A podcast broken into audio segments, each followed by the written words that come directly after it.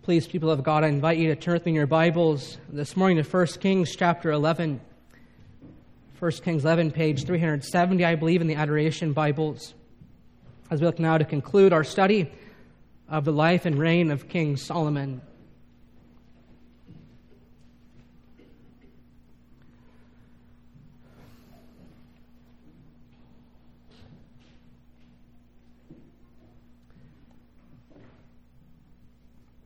As the classic novel begins, it was the best of times, it was the worst of times.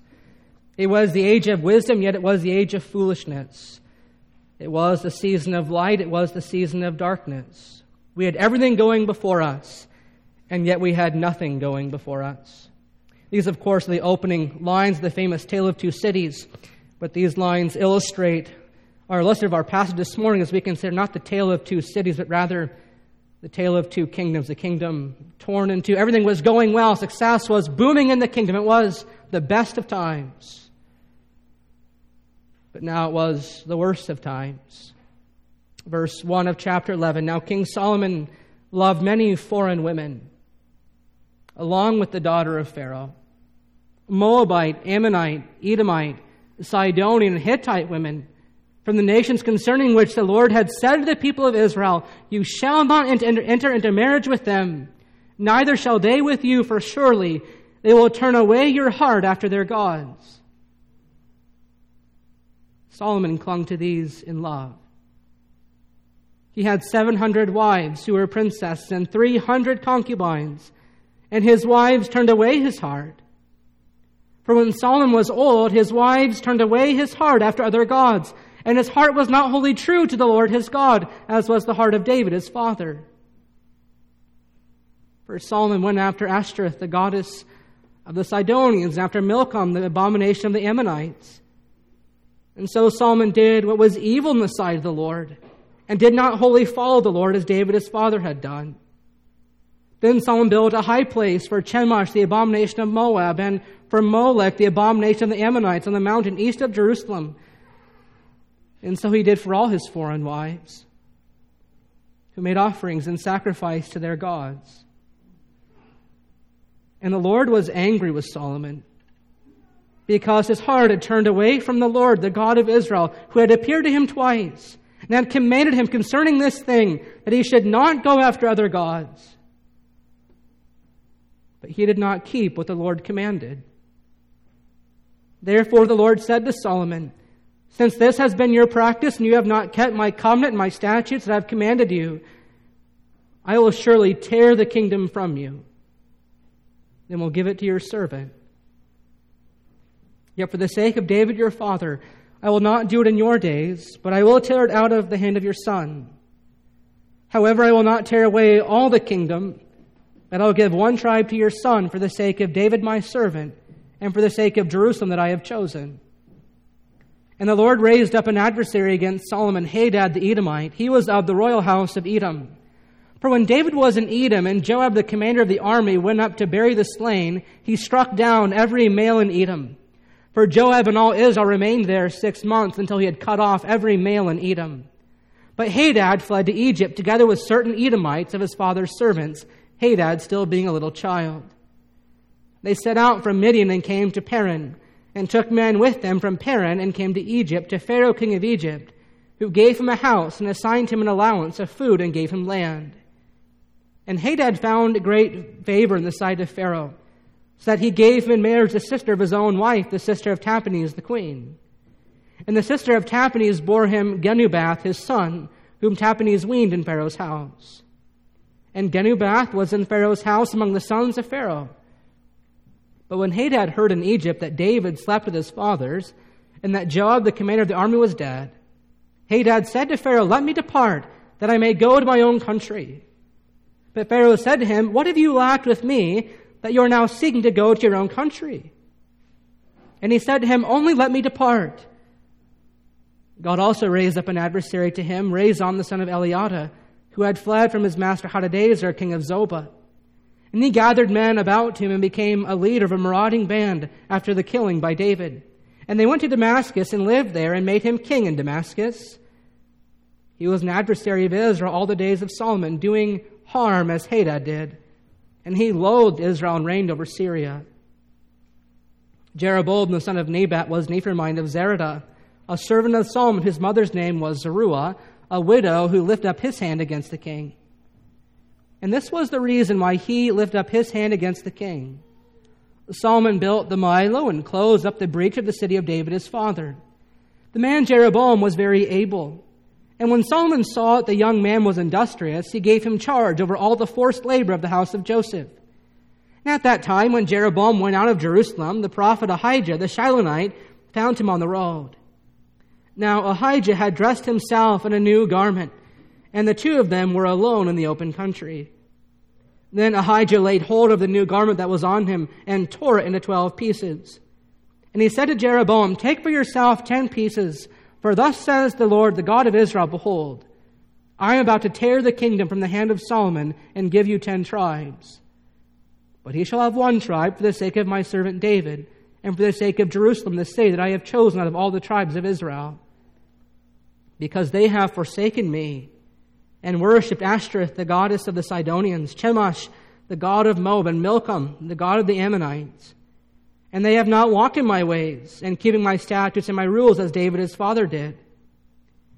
Nevertheless, I will not take the whole kingdom out of his hand, but I will make him ruler all the days of his life for the sake of David my servant, whom I chose, who kept my commandments and my statutes. But I will take the kingdom out of his son's hand, and will give it to you ten tribes. Yet to his son I will give one tribe, that David my servant may always have a lamp before me in Jerusalem, the city where I have chosen to put my name. And I will take you, and you shall reign over all that your soul desires, and you shall be king over all Israel. And if you will listen to all that I command you, and walk in my ways, and do what is right in my eyes by keeping my statutes and my commandments, as David my servant did, then I will be with you and will build you a sure house as I built for David, and I will give Israel to you. And I will afflict the offspring of David because of this, but not forever. Solomon sought therefore to kill Jeroboam. But Jeroboam arose and fled into Egypt to Shishak, king of Egypt, and was in Egypt until the death of Solomon. Now, the rest of the acts of Solomon and all that he did in his wisdom, are they not written in the book of the acts of Solomon? And the time that Solomon reigned in Jerusalem over all Israel was 40 years. And Solomon slept with his fathers and was buried in the city of David his father. And Rehoboam his son reigned in his place. So far, the reading of God's own word may bless it to us as we meditate upon it this morning.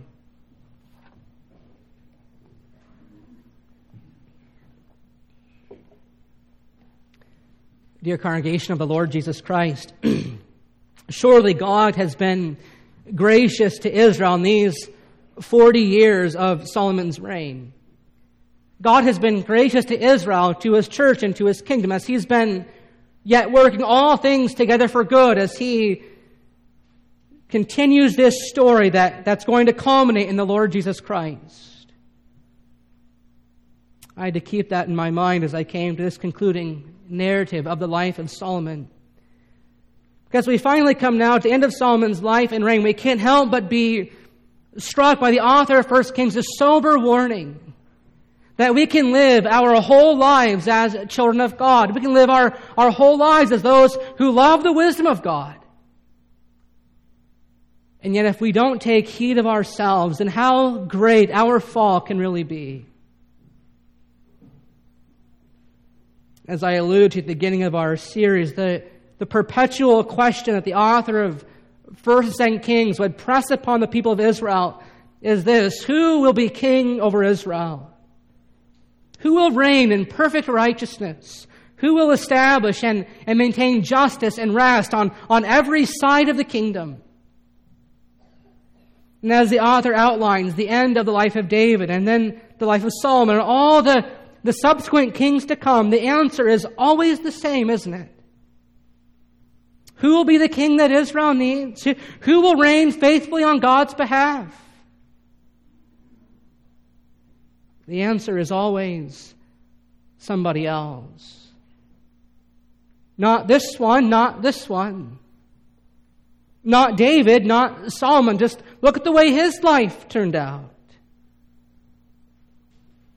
No, it's got to be another. As we read about all God's righteous requirements for kings in Deuteronomy 17, how they must not act like the kings of the world around them, how they must keep God's law before them all the days of their lives. And as we come to understand more and more of God's perfect holiness, how he does not and will not tolerate half-hearted devotion or, or lackluster obedience and devotion. We come to recognize all the more what our catechism says in Lord's Days 5 and 6, that, that this king, this mediator must be truly human and truly righteous, and yet he must be more powerful than all creatures. He must be more than a mere man. He must also be true God nor that he might earn for us and restore to us righteousness and life. That's the kind of king and mediator that Israel needed then, and that's the kind of king that we need today. Israel needed a king who would be their perpetual salvation from the wickedness of, of the world, now living in a sin cursed world. They needed a king who would govern them by God's word and spirit, who would guard them and keep them safe and in true freedom. Only this kind of king whose, whose heart and whose loyalties were undivided. Only this kind of king whose heart remained truly, wholly devoted to the Lord. Only this kind of king could accomplish for us that we could not otherwise accomplish for ourselves, namely a, a unified kingdom of abundant blessing that, that will flourish into all eternity.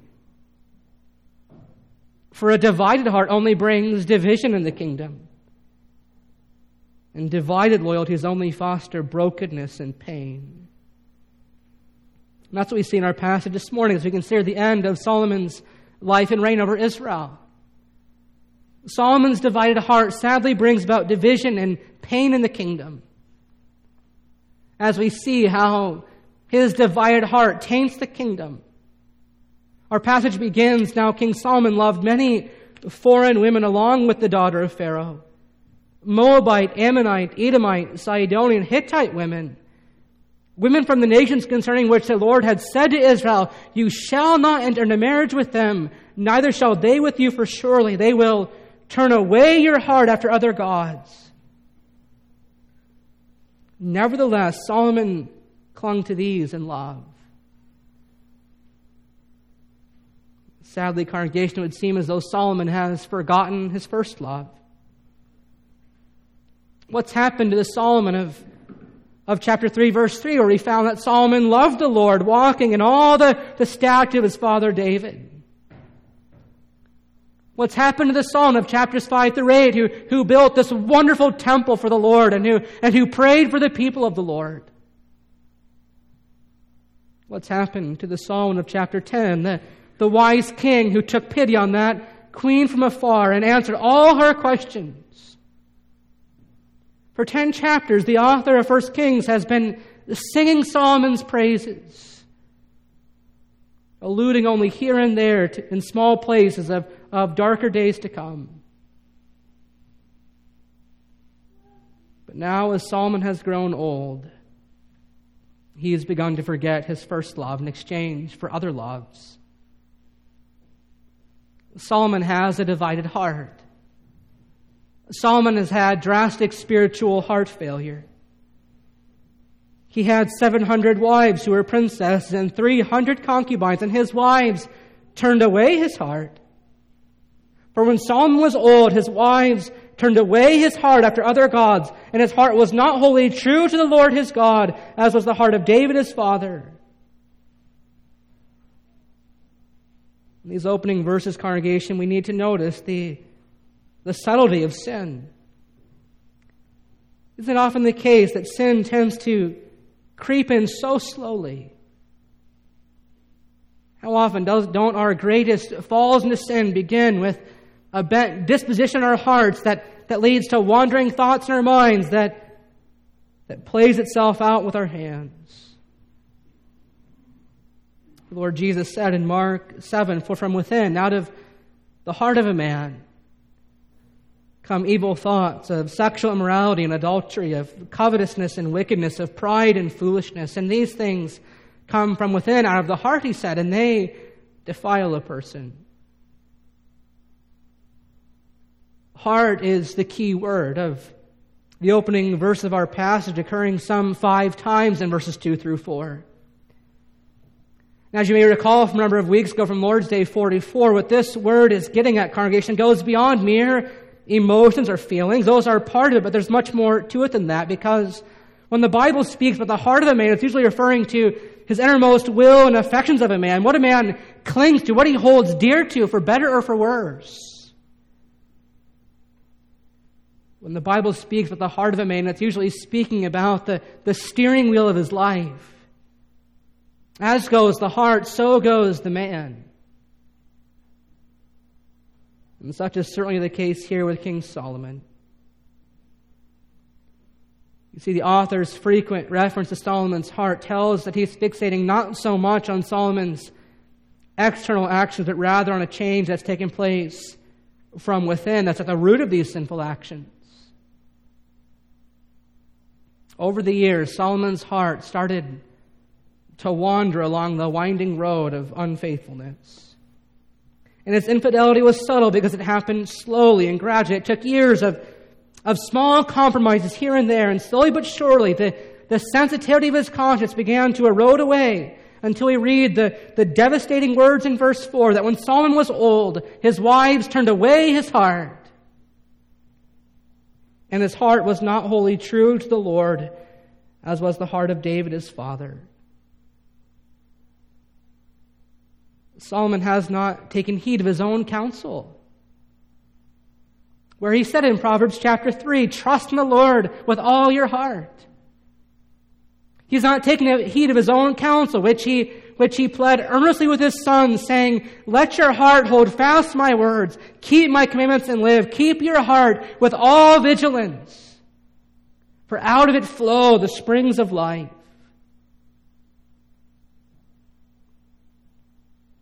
Concluding narrative of Solomon's life is sobering, congregation. And it ought to be. While many of these marriages very well may have been primarily political, the author of Kings isn't interested in Solomon's politics, but rather in his heart. Solomon clung to these in love said his heart was no longer wholly true or, or wholly devoted to the Lord his God. His heart became divided as he began to share his heart with, with his, his love with the false gods of the world. And so he did evil in the eyes of the Lord. He followed Ashtoreth, the goddess of the Sidonians, and, and Molech, the detestable god of the Ammonites, whose, whose worship demanded even the sacrifice of children. And he built worship centers for these gods and and allowed his wives to offer sacrifice to these gods in the land of Israel, just east of Jerusalem, where God had, had promised to place his name in the temple forever. And as God warned in chapter 9, the people of Israel followed the example of their king. And so Solomon's heart tainted, polluted the rest of the kingdom as Israel began to follow in his steps by giving themselves over to idols by dipping their own toes into the idolatrous waters of the world. And for his lack of whole devotion to God alone, for his gross violation of the first of the great commandments, to, to love the Lord his God with all his heart, we read in verse 9 that the Lord was angry with Solomon because his heart had turned away from the Lord, the God of Israel. You see, boys and girls, as we heard again this morning in the reading of God's law, our God is a jealous God. He will not simply tolerate lackluster, half hearted devotion from his people. Not from Solomon and not from us.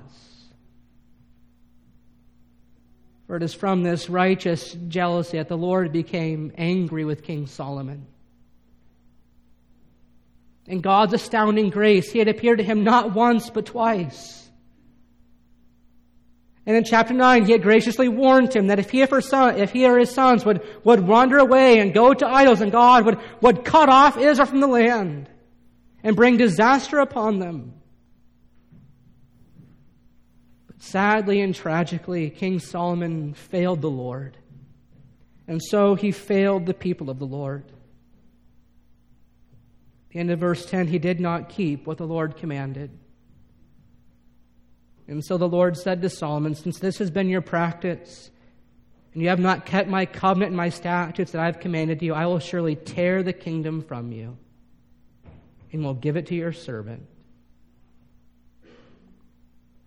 And so it shall come to pass by the hand of the Lord that the kingdom will be torn away because of Solomon's divided heart, for his divided heart only brought about division in the kingdom. Such will be the impact of Solomon's life and legacy on the kingdom of God. This is what the author of 1 Kings is, is pressing upon us this morning. The, the big question of our passage is not to ask whether or not Solomon was saved, but rather the sobering question of our passage is to ask what's going on in my own heart? Where in my own life do I need to see the ugliness of my sin for what it really is and, and turn away from it? Where am I dipping my own toes into the idolatrous waters of the world?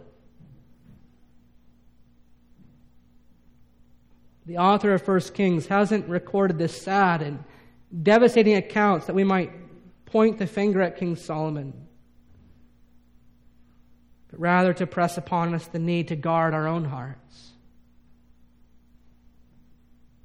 He's recorded this story so that we might return our hearts away from the idols of the world, the idols of sex and money, of power and clout.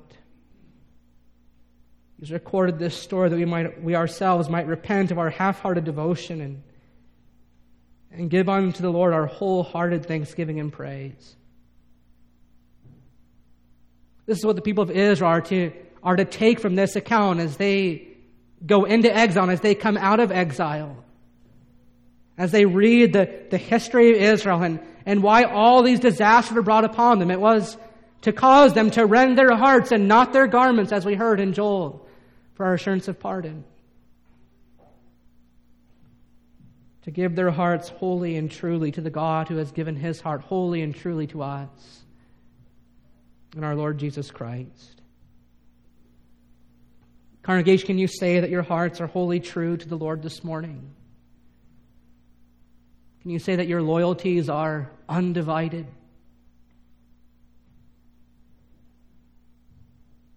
If you can't say that, then the Spirit of Christ graciously summons you to repent, to give your allegiance over to the one true King.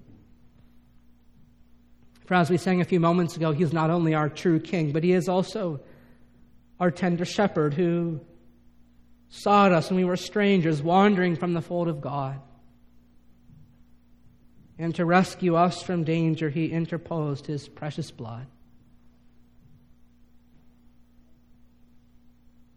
The glamour of the world and the idolatries of the world, they appeal to us, people of God. We find them so compelling. We're, we are prone to wander, aren't we? Prone to leave the God we love. Do you pray, therefore, take my heart, Lord, take and seal it. Seal it for thy courts above. Because of Solomon's wandering heart, the Lord is going to bring an end to rest on every side. He is going to raise up adversaries both from without as well as from within the kingdom. Which brings us to our second consideration for this morning the kingdom torn apart by the divine hand. Verse 11 Since this has been your practice, you have not kept my covenant, my statutes that I have commanded you, I will surely tear the kingdom from you and will give it to your servant. And then in verse 14, we see how God Himself begins to bring this divine word to pass. And the Lord raised up an adversary against Solomon, Hadad the Edomite. He was of the royal house of Edom.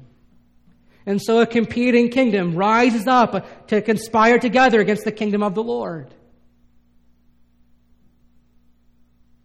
The Edomites, you may know, were distant relatives of the people of Israel, weren't they, boys and girls? They were the, the sons of Esau, Jacob's unbelieving brother.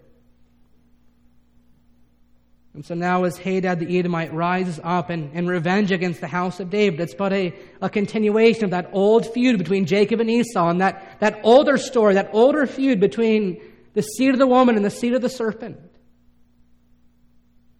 And now, as Hadad, and now Hadad is going to, to slither his way out of Egypt and, and into the kingdom of Israel, a new adversary, a new opponent, and, and the Hebrew, a new Satan.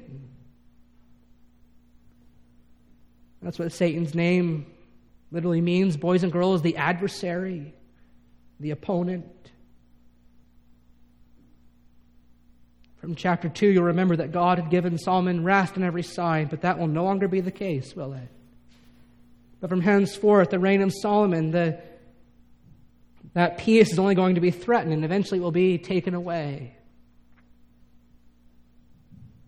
Apparently, from what we gather in verses 14 to 22, Hadad had never gotten over his hatred for King David. And so, in Hadad's mind, David had, had stolen, had taken what rightly belonged to him when, when Joab invaded the land of the Edomites. And so he, he names his son Genubath, which, which has embedded in it the, the verb to steal in the Hebrew, a, a living testimony that, that David had taken away what he believed rightly belonged to him.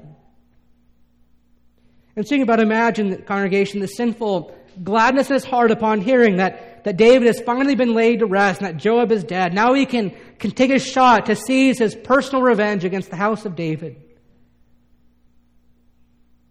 And so he pleads with Pharaoh to let him go, and thus becomes a sharp, piercing thorn in Solomon's side throughout the remainder of his reign. And while this side story might seem of rather little consequence, Hadad's revenge is going to be just one of the, the tragic consequences for Solomon's sin. In addition, it goes to show further the, the futility of Solomon's supposed alliances with the nations around him, as now even Pharaoh, the, the father of Solomon's wife, is going to allow Hadad, this satanic enemy, to, to wage war against Israel. How sad it must have been for the people of Israel. The very same hand that had once brought them out of Egypt now sends forth an adversary from Egypt to chastise her for her unfaithfulness. It's not only is God going to chastise Solomon with Hadad from the south, but also Rezon from the north.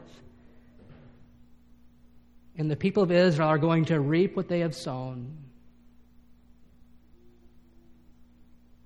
And yet we recognize that even in his judgment and painful discipline, we must recognize that God is yet faithful to his promise according to his abundant grace. The Lord remains gracious and merciful, we see even in his anger against the sins of his people. And we know that for anyone who is in Christ, the Lord's judgment against their sin is never punitive, but only ever corrective, even as a father disciplines his children in love. We've experienced that in our own lives, haven't we? How God has used the consequence of our sin to draw us back into Himself. And I imagine He must have done that for King Solomon as well. What an amazing thing it is, congregation, that even in our own falls into sin, we've been chastised by the Lord. We can yet rest in, in the covenant promise that in substance we, we too share in Solomon's birth name, Jedediah, beloved of the Lord. And that in His grace and mercy, God extends also to us the surety of that 2 Samuel 17 promise, where God promised David concerning Solomon that even though Solomon will commit iniquity and God will discipline him with the rods of men, yet his steadfast love would never depart from him. And so we read of these various adversaries rising up against Solomon. We need not lose heart because at the end of the day, we recognize that the Lord is still on the throne. And it becomes increasingly clear to us here throughout these verses that the Lord Himself, who is sovereign over all things, it's in fact the Lord who's, who's bringing to pass this word that He had spoken to Solomon by His own divine hand. It's, it's the Lord who, who raises up Hadad. It's the Lord who raises up Rezon so that the kingdom, being humbled, might return. The kingdom being humbled might return to the Lord their God with wholehearted devotion. And so it shall also be when the kingdom is divided. That even in the, in the devastation and ruin of division, God will yet preserve for himself a lamp for the sake of David. Perhaps most saddening of all, the kingdom is not only threatened by those on the outside, but also by those on the inside. We read in verse 26 that Jeroboam, the son of Nebat, Ephraimite of Zeredah, also lifted up his hand against the king. I trust that most of us know the account quite well. As Jeroboam is on his way out of Jerusalem, the prophet Ahijah, the Shilonite, meets him along the way wearing a, a brand new cloak, and he takes off his cloak and he tears into 12 pieces, symbolizing the, the 12 tribes of Israel. And he says to Jeroboam, Take for yourself 10 pieces, for thus says the Lord, the God of Israel. Behold, I am about to tear the kingdom from the hand of Solomon and will give you 10 tribes. But he shall have one tribe for the sake of my servant David and for the sake of Jerusalem, the city that I have chosen out of all the tribes of Israel. I will do this because they have forsaken me and have worshipped Ashtoreth, the goddess of the Sidonians, and Chemosh, the god of Moab, and Milcom, the god of the Ammonites, and they have not walked in my ways, doing what is right and keeping my statutes and my rules as David his father did. The consequences for Solomon's divided heart, for his divided loyalties, will come into full fruition in the division of the kingdom. All the glory, all the, the grandeur of the previous chapters, it's all going to be torn away. And here, too, we see from this prophet that this judgment against the kingdom of Solomon will come from the sovereign hand of the Lord. God will tear it away. Sadly, Jeroboam is all too glad to hear these words, and so rather than waiting for Solomon to die to receive the kingdom that God had promised, he instead uses Ahijah's prophetic word to, to justify immediate rebellion against the Lord's anointed. And yet, history we know is going to remain in the Lord's control. Hadad and Rezon are at the Lord's command. And God knows that the conspiracy is turning in, in Jeroboam's mind as soon as Jeroboam walks away from the prophet Ahijah. The Lord, you see, is not going to be paranoid by the, the division of his people, but by the division of the kingdom. But He will, in fact, use this division to humble his people in order to draw them back to himself. And so we can rest assured, congregation, that God, though faithful in his judgment, is also faithful in his mercy and grace. Even when his people are unfaithful, God remains faithful for the sake of the promise to David to give him an everlasting kingdom. For as he said in Psalm 89, I will not lie to David. I will not renege on my promise to David. And this promise we need to see is, in fact, going to to govern the rest of the history of the world. God keeping this promise to David for the sake of David. And so we see finally the kingdom yet triumphant in the Davidic hope. The kingdom is tainted by Solomon, it's torn apart by the divine hand of the Lord, and yet this kingdom remains triumphant in the Davidic hope.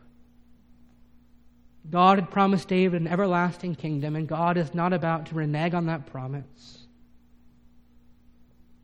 Not only will he delay this judgment until after Solomon's death, but he will not take the whole kingdom out of Solomon's hand, nor out of the hands of his sons. But according to verse 36, he will give one tribe to Solomon's son, so that David may always have a lamp before the Lord in Jerusalem, where God promised to put his name. And then he says in verse 39, he will afflict or humble David's descendants because of this, but not forever. And all this is to say, people of God, that the Lord's affliction does not amount to the Lord's abandonment. Lord's affliction is, doesn't equate to his abandonment, but rather rays of hope always flicker behind even these dark clouds of judgment. The Davidic lamp will not be quenched, it will never burn out. Because that Davidic lamp we know has been shining from the very beginning. Not even the, the thickest darkness has been able to to overcome the light of that lamp, because that lamp we know is the Lord Jesus Himself. As the Apostle Peter says in his second letter, we have the prophetic word more fully confirmed, to which you will do well to pay attention as to a lamp shining in a dark place until the day dawns and the morning star rises in your hearts. Although the kingdom of Israel will be humbled and afflicted, and although the kingdom is humbled and afflicted today in the midst of wandering hearts and divided loyalties and divisions, there yet remains this sure hope for future unity and, and permanent blessing in the kingdom of God. And that unity, that blessing will come to full expression on the last day when, when King Jesus returns upon the clouds to, to conquer once and for all sin and Satan and death, so that division may be no more. Solomon wasn't the king that Israel needed. And like David, Solomon is laid to rest with his fathers, a, a, wise man he may have been, writing the, the book of Proverbs as a younger man, and likely the book of Ecclesiastes as an older man, reflecting, reflecting on, on what had happened in his kingdom because of his sin and divided loyalties. He knew that the impact of his life and legacy would be the division of the kingdom, a sober warning for us this morning. King Solomon, you see, needed the king that his kingship pointed to every bit as much as we do today. And praise be to God that King Jesus' heart never wandered, never wavered, even for a moment. For therein lies our hope this morning. We have a king who, who came down, who, as we know, went into the wilderness to be tested and tempted by the greatest kingdom adversary. But not for a moment did he blink an eye. Not for a moment did, did his heart succumb to the temptations of the adversary. But he remained all the days of his life pure in heart. He did that so that we, he might secure our place in the kingdom of God. And so he bids us this morning, congregation, to live our lives wholly devoted to Him by faith. He has earned for us that what He could, as the greater Son, could only earn for us the reward of resurrection glory, the reward of reigning with Him for all eternity in the New Jerusalem. The New Jerusalem, which doesn't need Solomon's temple because there, says the apostle in Revelation 21, the temple is the Lord God Almighty and the Lamb. And the city has no need of sun or moon to shine in it, for the glory of God gives its light. And its lamp is the Lamb. King Jesus is the lamp. The lamp whose light in saving grace has shone into our hearts and has given us new hearts. King Jesus is the Lamb. The Lamb who was bruised and broken for us the Lamb who was slain for us, he might restore to us all that we have broken and divided. Our Lamb, our Lamb, the Lord Jesus Christ.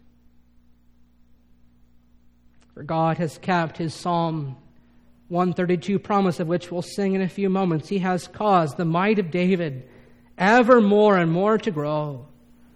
On the path of his anointed, he has caused a lamp to glow. All his enemies shall perish. God will cover them with shame. But Christ's crown shall ever flourish.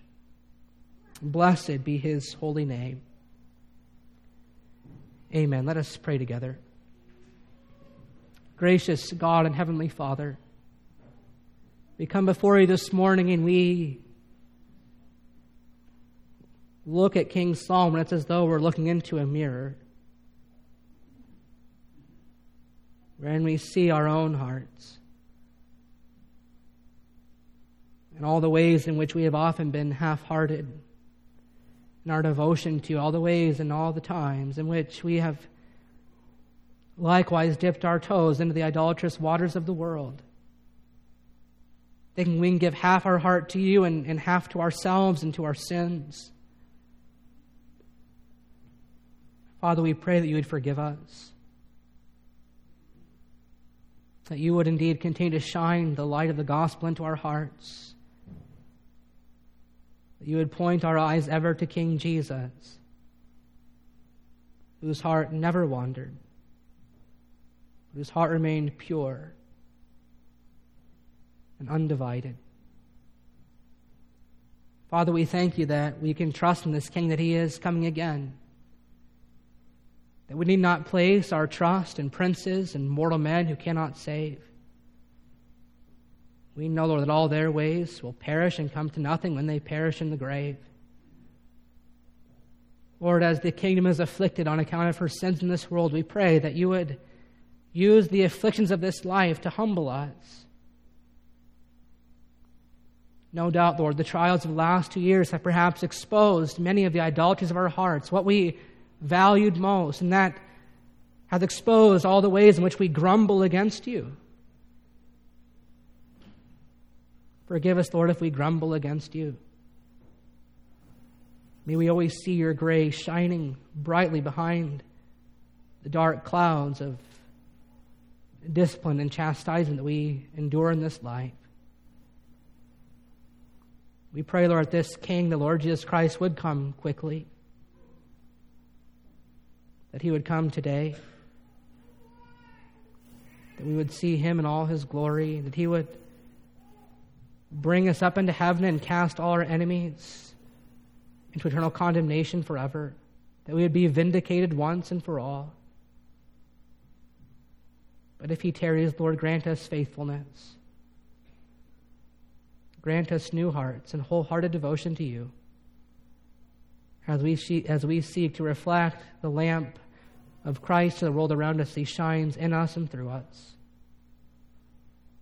We pray in Jesus' name and for his sake. Amen.